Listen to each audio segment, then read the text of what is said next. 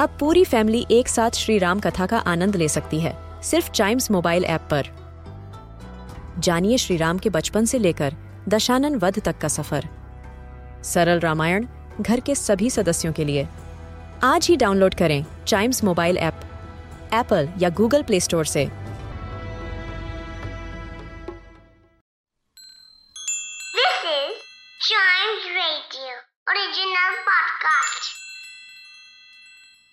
तेरहवा अध्याय रहस्य का खुलासा। अरे अरे तुम सब यहाँ क्या कर रहे हो? बिजॉय सर ने तीनों को वहाँ देखकर प्रसन्नता से पूछा। वह एक लड़के से दूसरे की तरफ़ नज़रें घुमा रहे थे जैसे कि वह किसी सवाल का जवाब ढूंढ रहे हों। कुछ खास नहीं सर। अर्जुन ने अपने दोस्तों के लिए जवाब दिया। हम सिर्फ़ प्रिंसिपल सर से बात करना चाहते थे। अर्जुन ने कसकर अपना बैग पकड़ लिया। क्योंकि बेजॉय सर की आँखें वहीं जाकर टिक गई थीं। एक बार तो बेन को लगा कि बेजॉय सर अभी के अभी अपने जादूगर के रूप में तब्दील हो जाएँगे। पर अगले ही पल उसको लगा कि शुक्र है कि जादूगर की छड़ी अर्जुन के बैग में है तो वह किसी को कोई नुकसान नहीं पहुँचा सकेंगे। हम्म ये सब तो ठीक है अर्जुन, पर बिजॉय सर मुझे बता रहे थे कि कल रात किसी ने उनके घर में बिना इजाज़त घुसने की कोशिश की है। पार्थो सर ने कहा तुम तीनों को तो इसके बारे में कुछ नहीं पता है ना? अर्जुन ने अपने दोस्तों को देखा और उन्होंने एक दूसरे से बिना कुछ बोले ही इशारों में बात की। फिर एक साथ तीनों ने अपना सिर हिलाया। वे हम थे सर। अर्जुन ने बेधड़क कहा। यह सुनते ही बिजॉय सर ने उन्हें घूर कर देखा। वे अपनी कुर्सी से उठ खड़े हुए। उधर पार्थो सर भी बच्चों का सच सुनने के बाद हक्के बक्के रह गए थे। पर क्यों अर्जुन? तुम तीनों ने ऐसा क्यों किया? बिजॉय सर ने गुस्से से पूछा। अर्जुन ने जल्दी से प्रिंसिपल पार्थो की ओर कुछ कदम लिए। हमारे पास सबूत है कि बिजॉय सर वे नहीं हैं जो वे कहते हैं। और अर्जुन ने अपने बैग से सबूत निकाले। तुमको यह सब कहाँ से मिला? पार्थो सर ने आश्चर्यचकित होकर पूछा। बिजॉय सर के बिस्तर के नीचे से सर? फिरोज ने पार्थो सर की ओर देखते हुए कहा। वे बिजॉय सर नहीं बल्कि ऐतिहासिक कहानी वाले दार्जिलिंग के जादूगर हैं। और ये कपड़े टोपी और छड़ी इस बात का सबूत हैं। फिरोज ने अर्जुन के हाथों में कपड़ों की तरफ़ इशारा करते हुए कहा काफ़ी देर तक सन्नाटा रहा और किसी ने कुछ नहीं कहा। पार्थो सर ने बिजॉय सर को देखा और फिर लड़कों को देखा। एक बार तो लड़कों को लगा कि बिजॉय सर अपनी सच्चाई बाहर आने के कारण सन्न रह गए हैं। फिर अचानक पार्थो सर और बिजॉय सर एक साथ ज़ोर ज़ोर से हंसने लगे।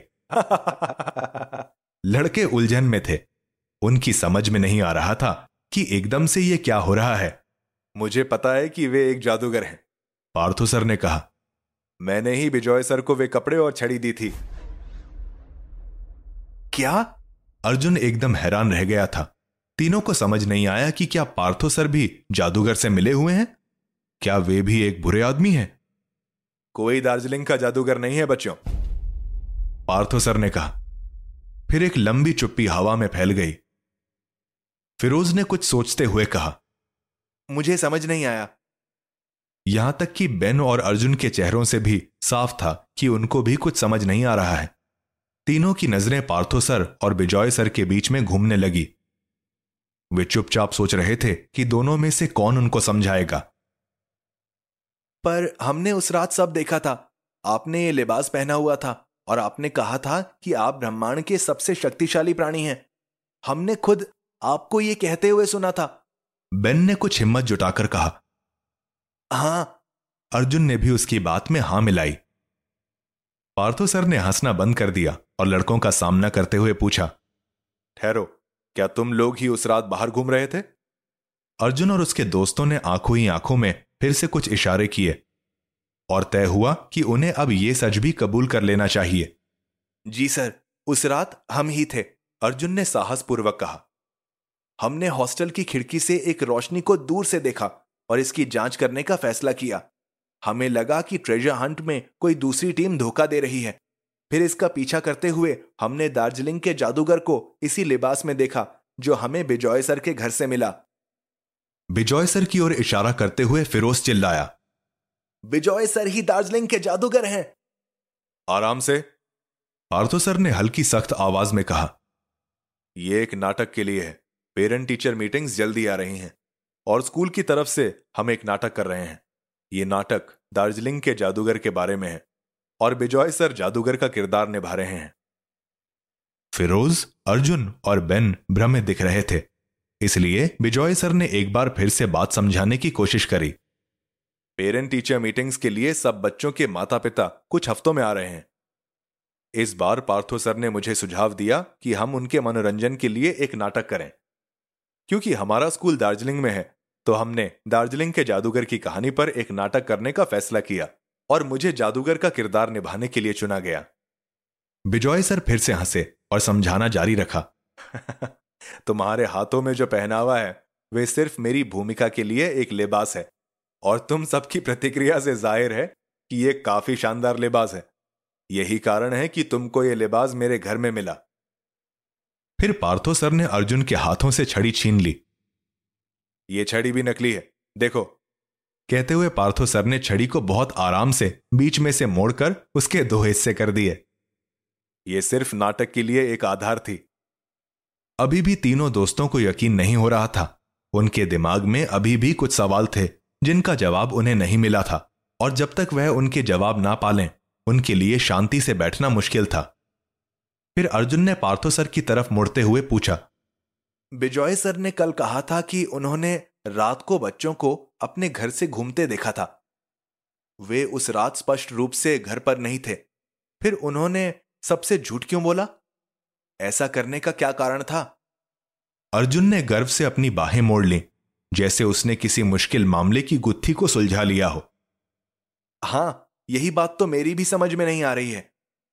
फिरोज ने साथ ही बोला जहाँ हम सब थे वहाँ से तो उनका घर कहीं आसपास भी नहीं था। पार्थो सर बोलने ही वाले थे कि बिजॉय सर ने उन्हें रोका और बच्चों को समझाने लगे।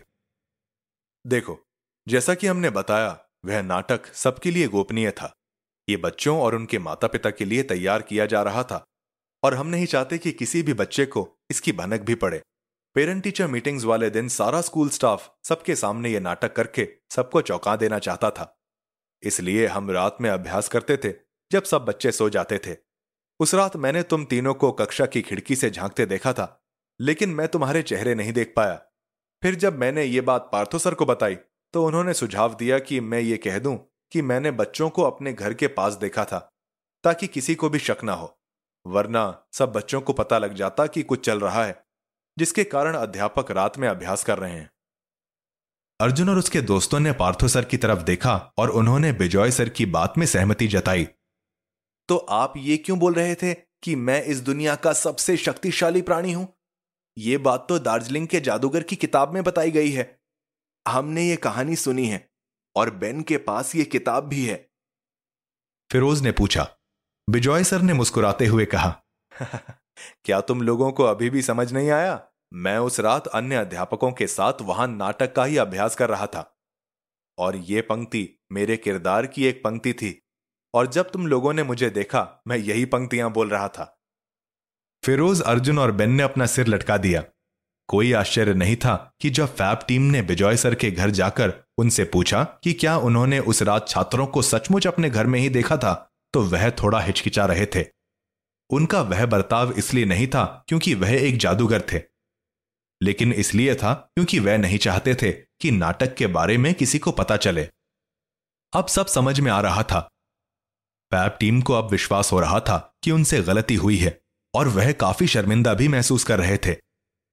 और प्रिंसिपल और बिजॉय सर से माफ़ी मांगने को तैयार थे। तब अर्जुन ने बड़ी विनम्रता से कहा, एक आखिरी सवाल, अगर मैं पूछ सकता हूँ तो? क्या दार्जिलिंग का जादूगर असली नहीं है? बिजॉय सर और पार्थो सर ने हँसते हुए कहा, नहीं बच्चों, ये सिर्फ़ एक कहानी है। इससे डरने की कोई ज़रूरत नहीं। लेकिन किताब तो कहती है कि ये एक सच्ची कहानी है। बेन ने कहा, बेन, ये सिर्फ़ एक कहानी है। ऐसी कुछ कहानियों को इसलिए सच्ची कहानी कहा जाता है ताकि ये पढ़ने के लिए अधिक मनोरंजक लगे। लेकिन मुझ पर विश्वास करो, ये सच नहीं है। कोई जादूगर नहीं है। जब मैं छोटा था तो मुझे भी ये कहानी सुनाई गई थी। बिजॉय सर ने कहा और इस कहानी ने मुझे उस समय वैसे ही डरा दिया था जैसे तुम लोग डर गए हो। समझे? जी सर। जी सर। लड़कों ने उसी समय कहा वे तीनों बहुत शर्मिंदा थे। हमें बहुत खेद है कि हम आपके घर में इस तरह से दाखिल हुए सर। अर्जुन ने अचानक कहा हाँ हमें माफ़ कर दीजिए सर। हम वादा करते हैं कि ये फिर कभी नहीं होगा। और साथ ही बेन ने भी अपना सिर हिलाया। फिर बिजॉय सर ने कहा, मुझे पता है कि यह दोबारा नहीं होगा। ठीक है, मैं तुम्हें माफ़ करता हूँ। फिर वे पार्थो सर की ओर बढ़े और रात में हॉस्टल से बाहर घूमने के लिए माफ़ी मांगी। पार्थो सर फिर से हंसे और इस सारे किस्से को बच्चों की नादानी समझ माफ़ कर दिया। वे उन पर गुस्सा नहीं थे, बल्कि उन्हें तो उन पर गर्व था। तीनों दोस्तों ने इस मुश्किल समय में एक दूसरे का साथ नहीं छोड़ा था और पूरी हिम्मत के साथ काम किया था। ठीक है फिर? क्या मेरे अलावा और कोई यहाँ ट्रेजर हंट के बारे में नहीं सोच रहा? पार्थो सर ने मुस्कुराते हुए पूछा जी सर। जी सर। तीनों कहते हुए कमरे से बाहर निकलने के लिए मुड़े। जैसे ही वह दरवाजे पर पहुँचे तो पार्थो सर ने उन्हें टोका। याद रहे ये सब बातें हमारे बीच में ही रहें। किसी को बाहर इस नाटक के बारे में पता नहीं लगना चाहिए ठीक है? लड़कों ने सिर हिलाया। जैसे ही वे कमरे से बाहर निकले तो पीछे से पार्थो सर ने हँसते हुए फिर से कहा, और ध्यान रहे, अगर दोबारा रात को घूमते मिले तो मुझे तुम्हारे पीछे एक पहरेदार लगाना पड़ेगा. फिरोज, अर्जुन और बेन की सांस में सांस आई। वे खुद भी अपने बचपने पर ज़ोर ज़ोर से हंसे और राहत भी महसूस की कि दार्जिलिंग का जादूगर बस एक काल्पनिक कहानी ही थी। तभी अर्जुन चिल्लाया, रुको! यही तो है। जैसे ही उसने अपने दोस्तों की तरफ़ आँखें घुमाई उसके चेहरे पर एक बड़ी सी मुस्कान थी। क्या हुआ अर्जुन? फिरोज और बेन ने चिंतित महसूस करते हुए पूछा मुझे समझ आ गया कि दूसरी पहेली का क्या जवाब है।